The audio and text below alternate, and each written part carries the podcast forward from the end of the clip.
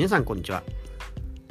英語話せるようになりたいなと。どうやったら話せるようになれるのかなと。悩んでる方いませんか？こちらの英速攻チャンネルでは瞬間英作文トレーニングというのをメインに配信しています。瞬間英作文というのはどういうものかと言いますと言われた日本語をパッと英語に変換する練習です。